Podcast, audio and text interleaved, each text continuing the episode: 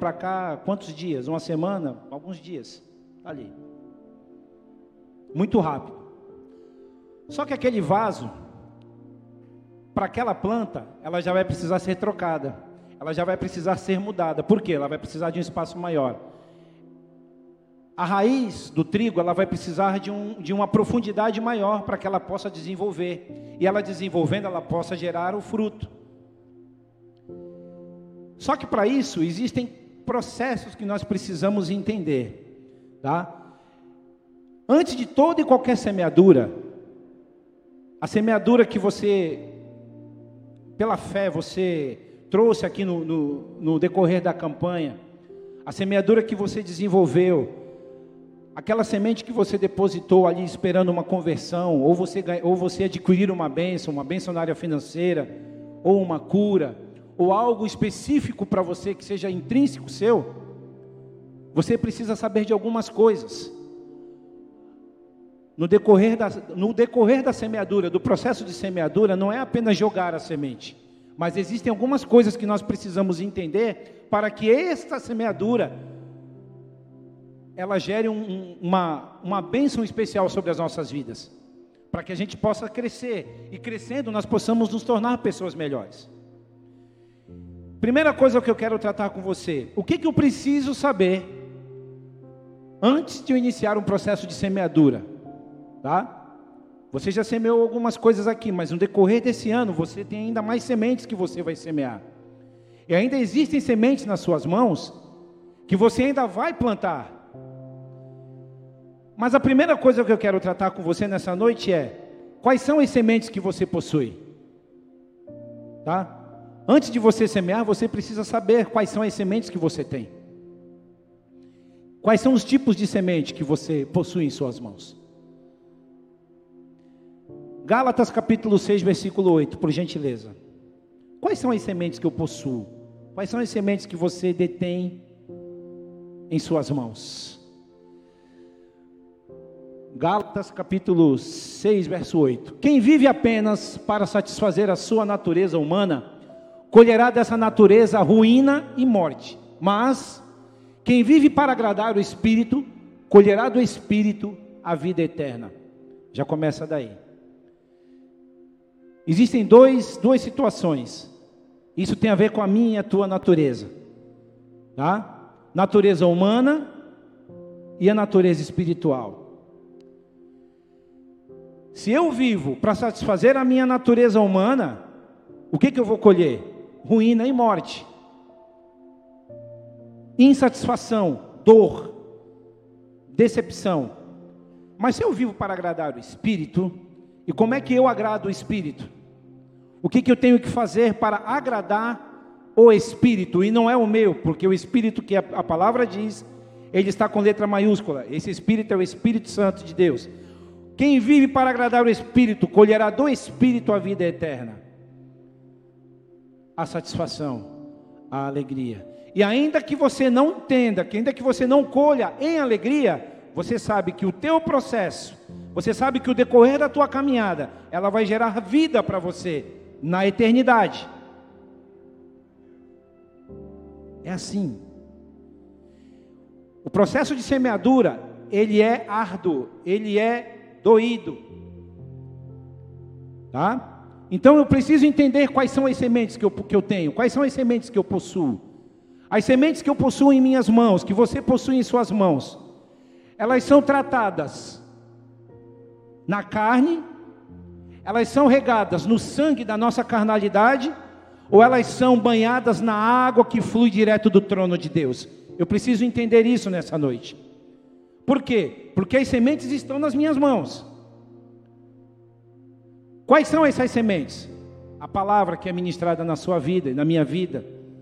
Os devocionais que nós fazemos, dia após dia, manhã após manhã. São sementes que vêm para nossas mãos. Agora, o que eu faço no decorrer do dia, o modo como eu me comporto, o modo como eu conduzo a minha vida, vai determinar o tipo de colheita que eu vou ter, no momento em que eu for colher aquilo que eu semeei. Entenda, qual é a semente que você possui? Está ligado aí. Ou você vai tratar essa semente na carne ou você vai tratar ela no espírito. Se eu trato ela na carne, eu vou colher morte e ruína. Se eu trato ela no espírito, eu vou colher a vida eterna.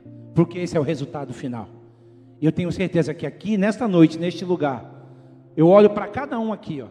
Eu não tenho dúvida de que nós estaremos juntos na glória, semeando, colhendo o fruto da justiça para a glória do Senhor. Se for só eu que acredito nisso, maravilha, mas eu tenho certeza que você também crê nisso, amém? Glória a Deus, glória a Deus, vamos lá. Bom, o que mais eu preciso saber? Bom, o que eu pretendo colher? O que você quer colher daquilo que você está plantando? Sabe por quê? Porque existem vezes, existem situações que nós plantamos e a gente não sabe o que a gente quer colher. Muitas das vezes nós plantamos, nós semeamos, olhando para a semeadura do nosso irmão. Está entendendo? Eu estou semeando, preocupado com a colheita do meu irmão. Eu não estou preocupado com a minha colheita. Se eu deixo de prestar atenção no meu processo de semeadura e começo a olhar a do meu irmão, sabe o que vai acontecer? Vai acontecer exatamente aquilo que nós vimos no primeiro versículo. O que aconteceu quando o semeador saiu a semear? À medida em que ele ia semeando, que ele ia caminhando, algumas sementes caíram. Porque o processo de semeadura antiga, a terra ela arada e ele ia levando as sementes com as mãos. Não era o processo tecnológico, moderno que existe hoje, de semeadura no campo. As sementes eram jogadas com as mãos. E nem sempre as sementes elas caíam onde a terra era arada. Algumas caíam fora do lugar, ficavam expostas sobre o solo. Nesse momento, o que acontecia? A ave vinha e comia. Essa semente ela era levada para algum canto, para algum outro lugar. A ave, em algum momento, o que ela ia fazer? Essa semente ela ia gerar humus, ela ia se tornar um excremento e em algum lugar essa semente ia brotar. Quem aqui gosta de café? É mais fácil perguntar quem não gosta de café. Tem alguns que não gostam, tudo bem. Eu não abro mão. Uma vez eu perguntei para o pastor Nizuso, pô pastor, será que lá no céu vai ter café? Quando a gente chegar lá, na recepção, aquela mesa bonita assim, um café gostoso. Por que eu estou falando isso para você? Ó, entenda. Existe uma ave chamada jacu. Alguém já ouviu falar dessa ave? Jacu? Pois bem, o jacu, ele é uma ave que ela faz os seus ninhos, as suas moradas, próximo de um lugar onde dá uma semente muito especial, que é a semente do café. E sempre quando a semente do café, ela já está madurinha, parecendo uma cereja, o jacu vai lá e come o café. Ele come o fruto inteiro, com a casca e, obviamente, a semente do café que está dentro da casca. O jacu, ele vai para algum lugar. O que acontece? Vai chegar um momento que aquilo que entrou, ele vai ter que sair. Né? E aí, o que acontece? Aquelas fezes do jacu, o excremento do jacu, ele se torna no café mais gostoso e mais caro que existe. 250 gramas do café jacu, em média, custa de 60 a 80 reais, mais ou menos. Aí você vai falar assim, esse café caro é café de cocô, café de fezes. É um café caríssimo, que só quem consome são as pessoas da alta sociedade. A gente ainda não, a gente ainda consome pilão, três corações, umbelita, né? Café Pelé não, porque o café Pelé, quando você toma, você fica com rei na barriga. Não é bom você tomar esse. Mas, o café do jacu, é interessante esse processo. E enquanto eu pensava nisso daqui, isso me veio à mente. Eu falei, poxa, um café tão caro, mas ele é feito de fezes. As fezes da ave, através do café, geram o café mais gostoso que existe. E mais caro, em valor. Aí você vai falar assim, isso daí não tem sentido. Pois é, Mas na alta roda, na alta sociedade, isso faz todo sentido. Porque na mesa da alta sociedade, isso daí é uma preciosidade. Aí você vai falar assim, pois então eu prefiro continuar tomando o meu cafezinho, né? Tomar o meu 3 corações, que não tem problema nenhum. Estou fazendo propaganda aqui. Gente, o que é que eu quero fazer você pensar? As sementes que nós plantamos, quando a gente tira a atenção daquilo que nós plantamos, daquilo que nós semeamos, para prestar atenção na semeadura do nosso vizinho, na semeadura do nosso irmão, ela é elevada. As sementes, elas ficam jogadas no meio do caminho. A ave vai vir e vai comer. Ela vai secar no sol, por quê? Porque ela não tem a umidade da terra, ela não vai gerar fruto, porque eu estou preocupado com a semeadura do meu irmão. A tua semente, ainda que você tenha lançado uma na terra, cuide dela como se fosse aquilo que é de mais precioso para você, para que outras pessoas não venham desfrutar da tua semente, como acontece nesse processo da ave. Outras pessoas vão desfrutar daquilo que seria para você desfrutar. Mas como você estava ocupado, prestando atenção na semeadura do outro, você não usufruiu da tua semeadura, daquilo que a tua semeadura te proporcionou. Seja inteligente, em nome de Jesus.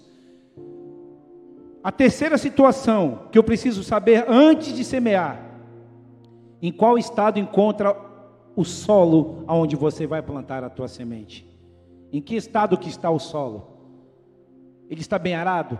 Ele está limpo? Ele está separado especificamente para que você possa semear e colher o melhor daquela semente que você vai plantar? Vamos lá, Tito capítulo 3, versículo 1 e 2, Tito 3, 1 e 2, em nome de Jesus. É bastante leitura, tá? Vamos lá, está escrito assim, ó: lembre a todos que se sujeitem ao governo e às autoridades, eles devem ser obedientes e sempre prontos a fazer o que é bom, não devem caluniar ninguém, mas evitar brigas, que sejam amáveis e mostrem a todos a verdadeira humildade, amém? Está aí, ó. O estado do teu solo, o solo onde você vai plantar, ele precisa estar paramentado, fundamentado nesse contexto, tá? Evite brigas, seja amável, mostre a todos a verdadeira humildade. A palavra humildade, ela tem origem, ela se origina da palavra humus. Você sabe o que é humus? O significado de humus? Excremento.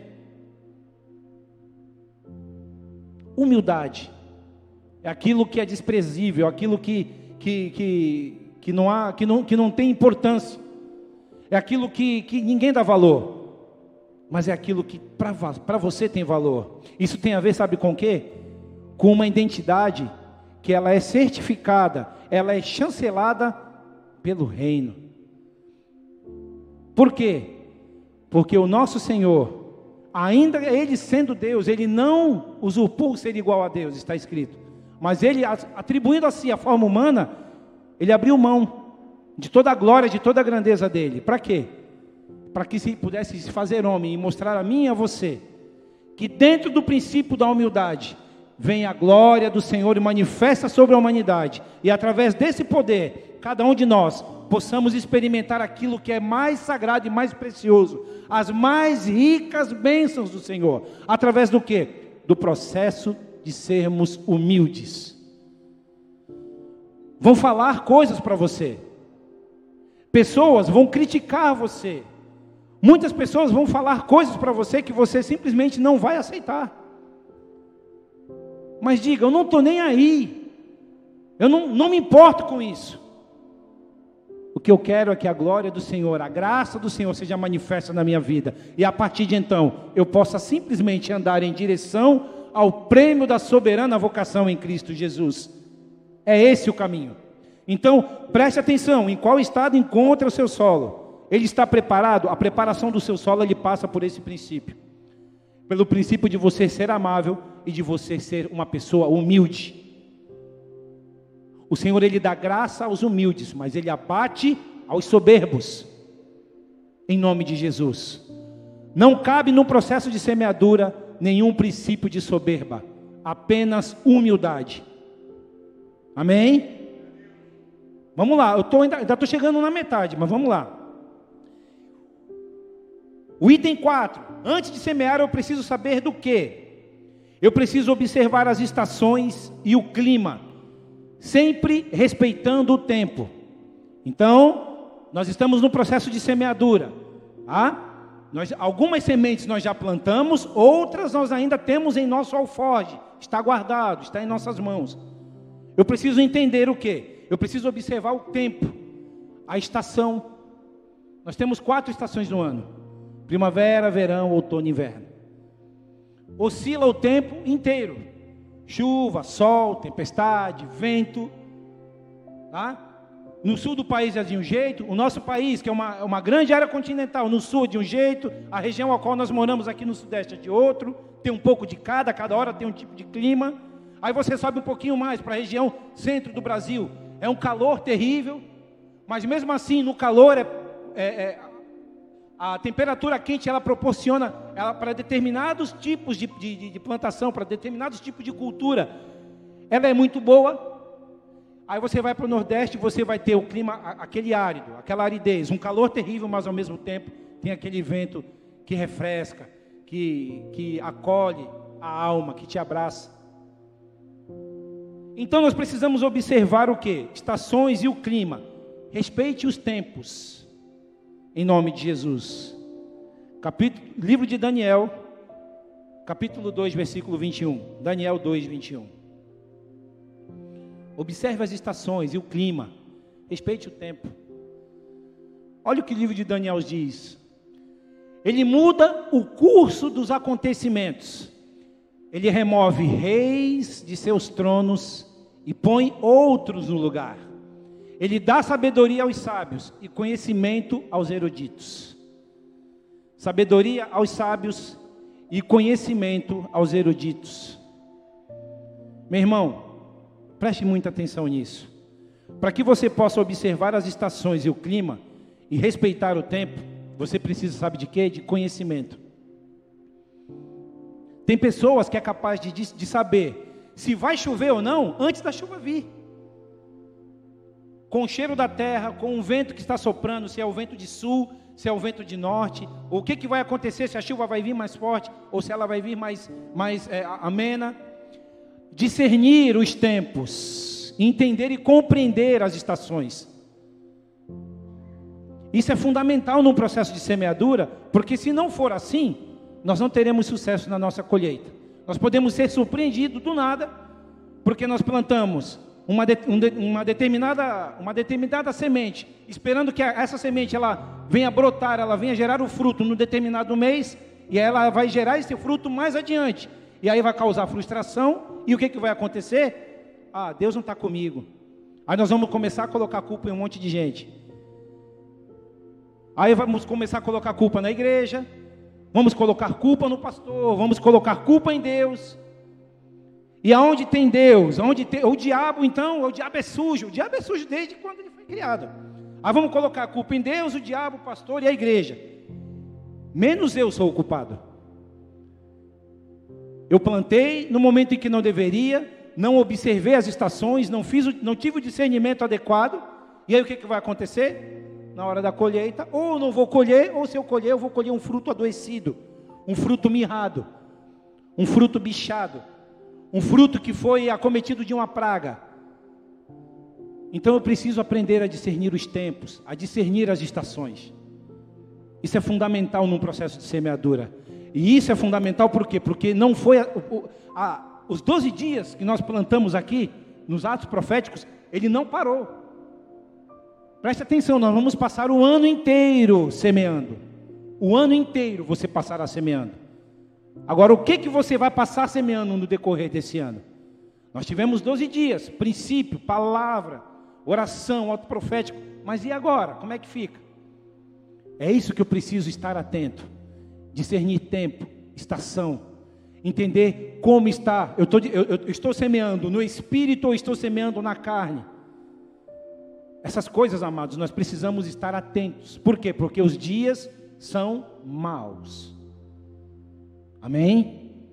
Vamos lá? O que eu também, a última situação que eu preciso entender antes de semear. O que eu preciso saber? Toda semeadura, ela é uma linda lição de vida.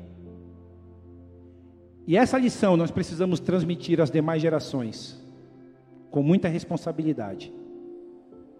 Todo o processo de semeadura, quando nós entendemos do início ao fim, o que significa o processo de semeadura, ela é como uma lição, exatamente como aquela lição que nós aprendemos na escola, aquilo que nós aprendemos da parte dos nossos professores, dos mais velhos, dos nossos avós, dos nossos pais. É uma linda lição que nós precisamos passar para as demais gerações.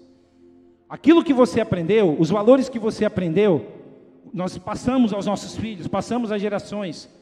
Aquilo que nós aprendemos aqui, ó, na cultura do reino, os valores que nós aprendemos como servos e servas do Senhor, eles precisam e devem ser transferidos. A quem? Aos nossos filhos, a posteriori aos nossos netos, aqueles a quem o Senhor nos deu, para quê? Para que lá na frente, a colheita não seja uma colheita frustrada. Existe um número muito grande,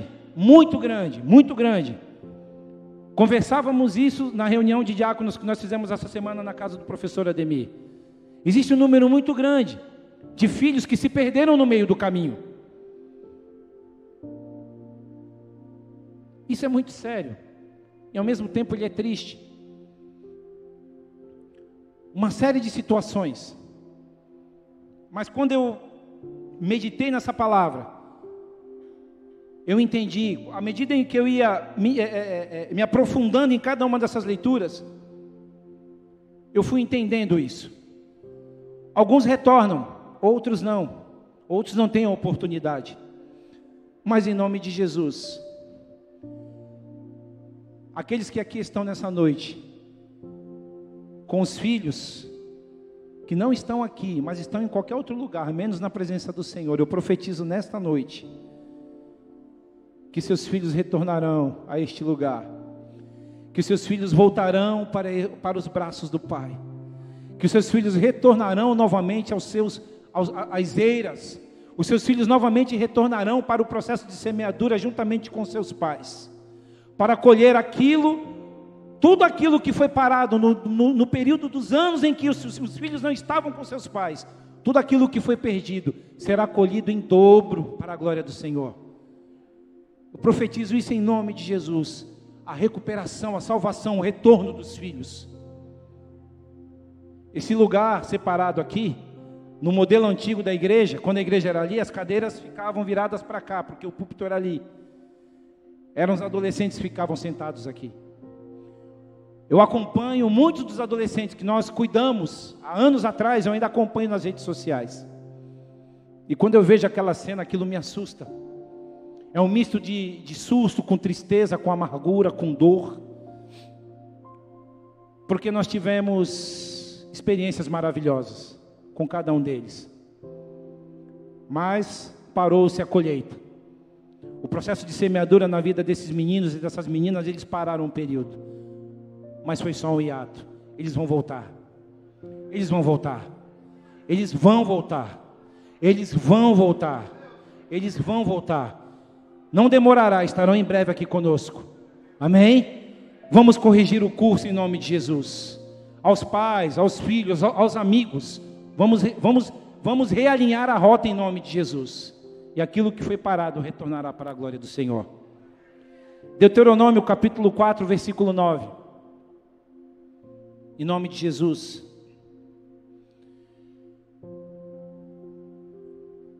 Fiquem muito atentos. Isso tem a ver com isso, tá? Toda semeadura é uma linda lição de vida e de valores. Esse versículo é para sintetizar esse valor aí. Fiquem muito atentos. Cuidem para que não se esqueçam daquilo que viram com os próprios olhos. Não deixem que essas lembranças se apaguem da sua memória. enquanto viverem, passem-nas adiante aos seus filhos e netos. É uma transferência de valores. O Deus a quem eu digo que sirvo, Ele precisa encontrar morada na vida dos meus filhos. Ele precisa encontrar morada, ele precisa ter sentido na vida dos meus filhos. Por isso que ele começa: fiquem muito atentos e cuidem para que não se esqueçam daquilo que viram com os próprios olhos. Quantos milagres nós vimos?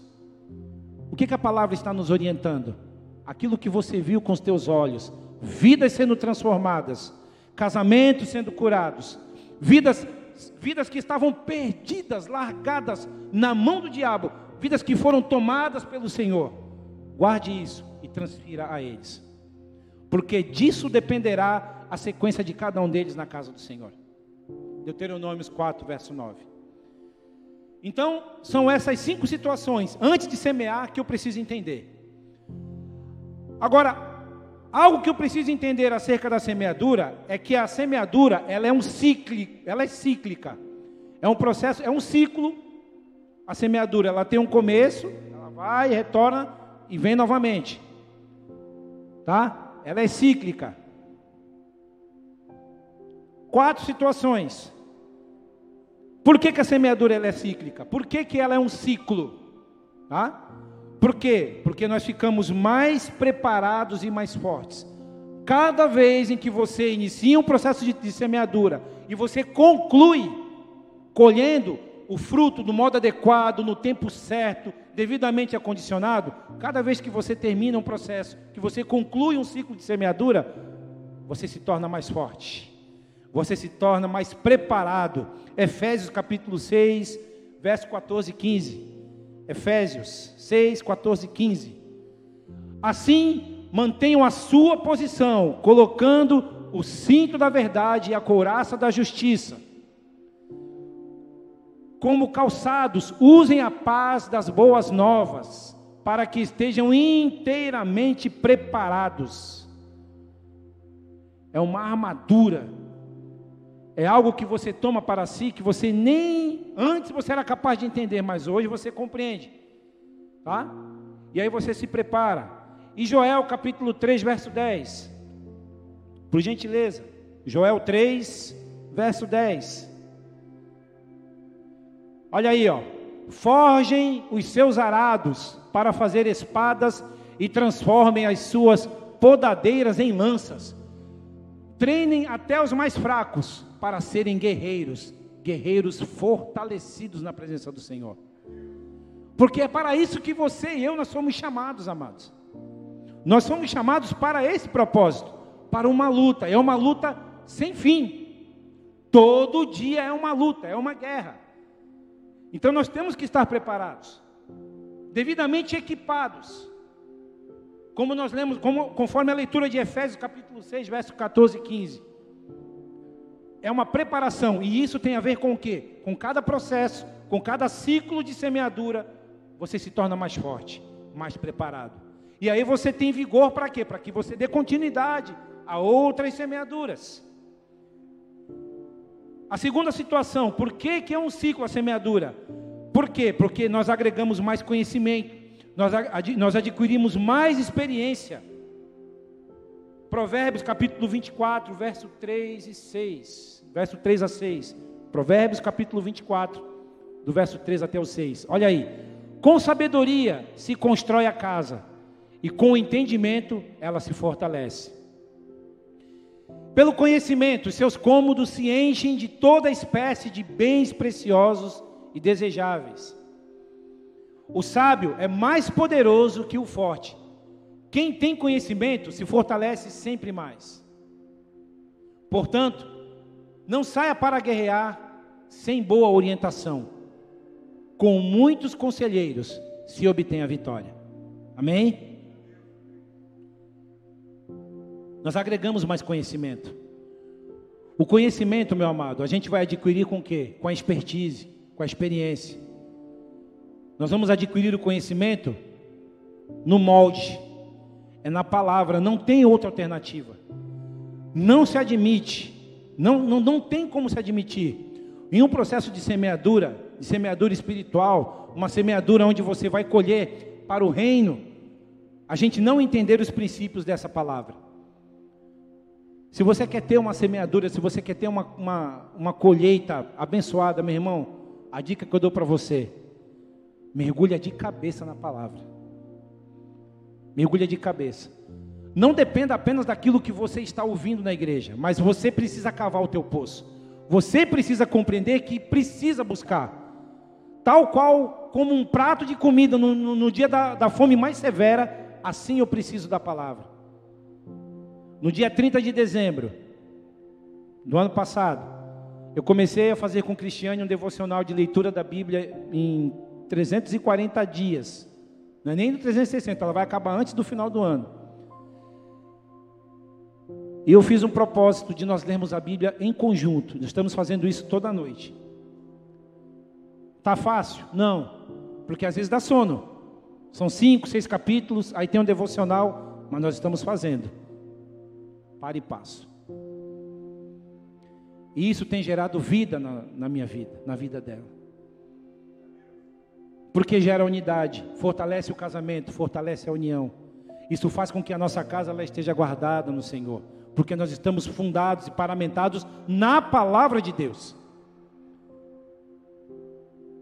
Nós nunca fizemos isso antes. Mas se nós queremos ver coisas novas, se nós queremos viver experiências novas da parte do Senhor, é preciso que a gente faça coisas novas também. Coisas que até então nós não fazíamos. Tá? Então isso tem a ver com disciplina severa. E essa disciplina, ela vai gerar o resultado da tua colheita. Então, meu amado, mude os hábitos, Agregue mais conhecimento, adquira mais experiência, para que a tua colheita cada vez mais, ela gere vida, e gerando vida você possa abençoar, não só a você e aqueles que estão à tua órbita, mas também aqueles que estão à tua volta, amém? Vamos lá, por que o processo da semeadura, ela é um ciclo? Porque a cada colheita, sempre nós colheremos mais do que a colheita anterior. Cada colheita que você fizer, nunca que a colheita que você colher, ela será menor do que a anterior. Ela sempre será maior e assim por diante. Por quê? Porque você viu que aquela semeadura, ela deu resultado. E porque ela deu resultado, você vai, opa, eu quero mais. Eu quero mais. Eu quero mais. E aí, à medida que você vai querendo mais, você vai se aprofundando mais, você vai adquirindo mais conhecimento, você vai buscando mais da parte do Senhor, você vai maturando mais ainda. A tua colheita, ela vai sendo uma colheita muito mais abundante. 2 Coríntios 9, 10, 11, por gentileza. Já lemos aqui no momento da oferta, o Henrique leu, vamos repetir aqui em nome de Jesus. 2 Coríntios 9, 10 e 11. Pois o Deus a quem supre a semente para o que semeia, e depois o pão para o seu alimento, da mesma forma, Ele proverá e multiplicará a sua semente e produzirá por meio de vocês muitos frutos de justiça. Em tudo, vocês serão enriquecidos, a fim de que possam ser sempre generosos. E quando levarmos a sua oferta para aqueles que precisam dela, eles darão graças a Deus. Esse é o processo de uma semeadura com sucesso. Tá? Esse é um processo. A cada colheita que você vai colhendo, nunca a colheita que você colheu será menor do que a anterior. Ela sempre será maior. E a próxima também. E aquilo que você colher, ela será tão maravilhosa, aquela colheita será tão abundante, ela será tão especial, que ela suprirá todas as tuas necessidades, mas também suprirá as necessidades daqueles que estão à tua volta. Você imagine você sendo abençoado sobremaneira, e você abençoando a vida do teu irmão, assim como era a igreja primitiva lá de Atos. Isso é semente, meu irmão. Isso é sinal de bênção. O que eu tenho, eu não tenho só para mim, eu tenho para mim e eu reparto com o meu irmão. Isso é o princípio da igreja primitiva. A abundância da parte do Senhor sobre a tua vida, ela é tão grande que você reparte com aquele que nada tem. E ele, no final, vai dar graças a Deus. E você louvará o nome do Senhor. Por quê? Porque a semente da tua plantação, a semente da tua semeadura, ela é abastada, ela é uma semente abençoada, é uma semente que gera 10, a 30, a 100 por um. Esse é o processo da semeadura em nome de Jesus. E aí, por que o processo de semeadura ele é cíclico? O quarto, porque ao término de cada colheita, nós seremos elevados a um novo grau de maturidade e de sensibilidade. Salmos 90, versículo 12. Ao término de cada colheita, você será elevado a um novo grau de maturidade e de sensibilidade. E diz assim o salmista: ajuda-nos a entender como a vida é breve, para que vivamos com sabedoria. Com isso aqui você vai entender que todo o tempo em que nós semeamos, a nossa existência enquanto criaturas terrenas, enquanto nós somos seres viventes nesta terra, ela é breve. Um poucochinho de tempo, aquilo que há de vir virá e não tardará. Meu irmão, falta muito pouco. Tá? Muito pouco, mas enquanto nós estamos aqui, que nós possamos entender e viver essa vida com sabedoria, com discernimento.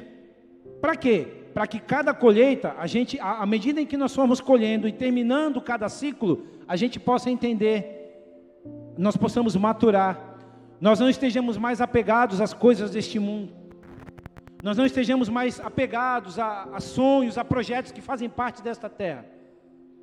Mas se você entender o princípio da sabedoria, se você entender aquilo que está escrito lá no livro de Mateus capítulo 3, versículo 10, buscai primeiro o reino de Deus e a sua justiça, e as demais coisas vos serão acrescentadas. Isso tem a ver com o processo de semeadura. Você matura, e porque você entendeu, você maturou, você experimentou essa sabedoria, você experimentou, deu lugar para esse discernimento na tua vida, você muda de lugar. Enquanto as pessoas ainda estão preocupadas e ocupadas com as coisas deste mundo, você já está preparando a tua eternidade. Aquilo que acontecer enquanto nós estivermos aqui, ela vai ser fruto da nossa vivência, da nossa experiência, enquanto nós buscamos ao Senhor. E porque nós dependemos dele, nós vamos experimentar cada dia mais coisas espetaculares, coisas formosas. Nós viveremos de acordo com os milagres do Senhor. É isso que o Senhor quer para nós. A vida abundante tem a ver com o princípio de nós entendermos que nós precisamos buscar o reino de Deus mais do que qualquer coisa, e as demais coisas elas virão a reboque. Não tem outra alternativa, não tem outro caminho, é só esse. Agora, para cada processo de semeadura,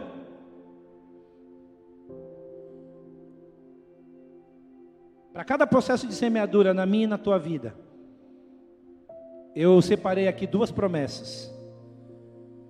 A primeira, livro do profeta Zacarias, capítulo 8, verso 12. Zacarias 8, versículo 12. Isso é uma promessa para você que semeou e para você que ainda está semeando. Preste atenção nisso. Pois agora plantarão as sementes em paz, as videiras ficarão carregadas de uvas, a terra produzirá as suas colheitas e os céus derramarão o orvalho. Darei essas bênçãos como herança ao remanescente deste povo. Amém? Isso é muito forte, meu irmão. Isso é muito forte. Isso é muito forte. A minha versão, ela diz assim, ó: haverá uma rica semeadura, a videira dará o seu fruto, a terra produzirá suas colheitas, e o céu derramará o orvalho, e darei todas essas coisas como uma herança ao remanescente desta família. Ah, meu irmão,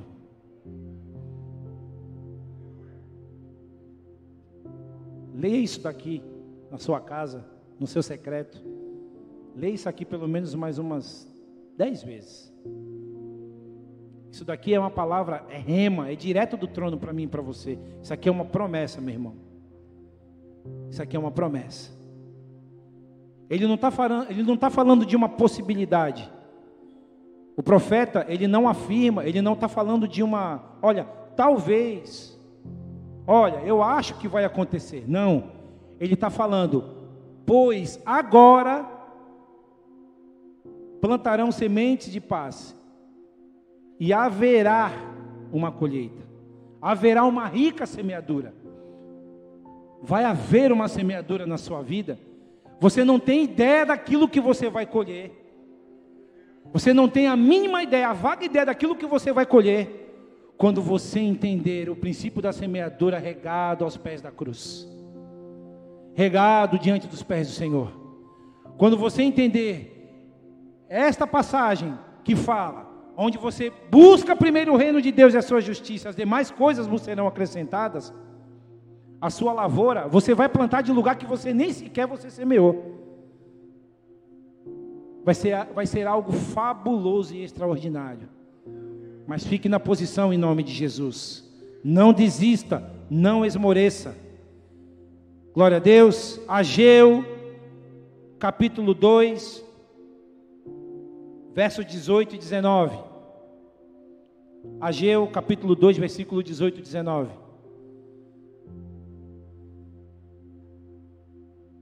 Meninos, podem chegar, em nome de Jesus. Ageu capítulo 2, verso 18 e 19, diz assim a palavra do Senhor, a partir de hoje, 24º dia do 9º mês, atentem para o dia em que os fundamentos do templo do Senhor foram lançados, reconsiderem, ainda há alguma semente no celeiro? Até hoje, a videira, a figueira, a romeira e a oliveira não têm dado fruto. Mas de hoje em diante, assim diz o Senhor, abençoarei vocês. Eu vou ler de novo isso, nessa versão que está aqui. Eu lhes faço uma promessa, Igreja Batista Peniel de Vicente de Carvalho, versículo 18, vamos lá, no 18. Pensem neste 18 de dezembro, está aí, o dia em que foram lançados os alicerces do templo do Senhor. Sim, pensem bem, vamos lá, verso 19, eu lhes faço uma promessa agora, Igreja Batista Peniel de Vicente de Carvalho, enquanto a semente ainda está no celeiro, e as suas videiras, figueiras, romazeiras e oliveira ainda não deram frutos, tudo bem, mas de hoje em diante, eu os abençoarei.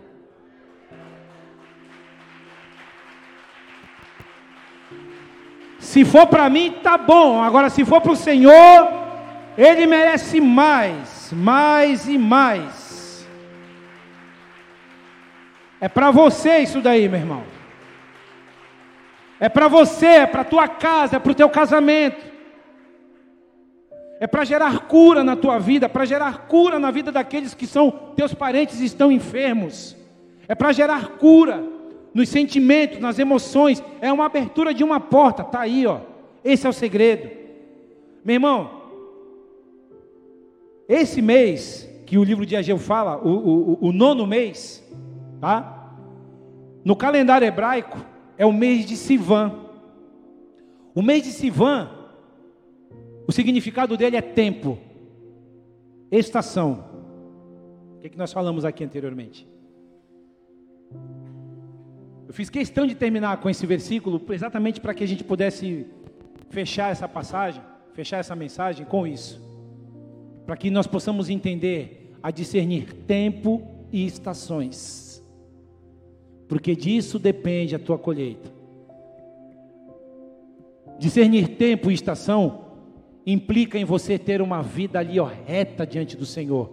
Não é uma vida meia boca, mas é uma vida reta, de integridade, de fidelidade, de lealdade, lealdade com a tua casa, lealdade com a tua família, lealdade com os teus filhos, lealdade no teu trabalho e, acima de tudo, lealdade com o teu Deus.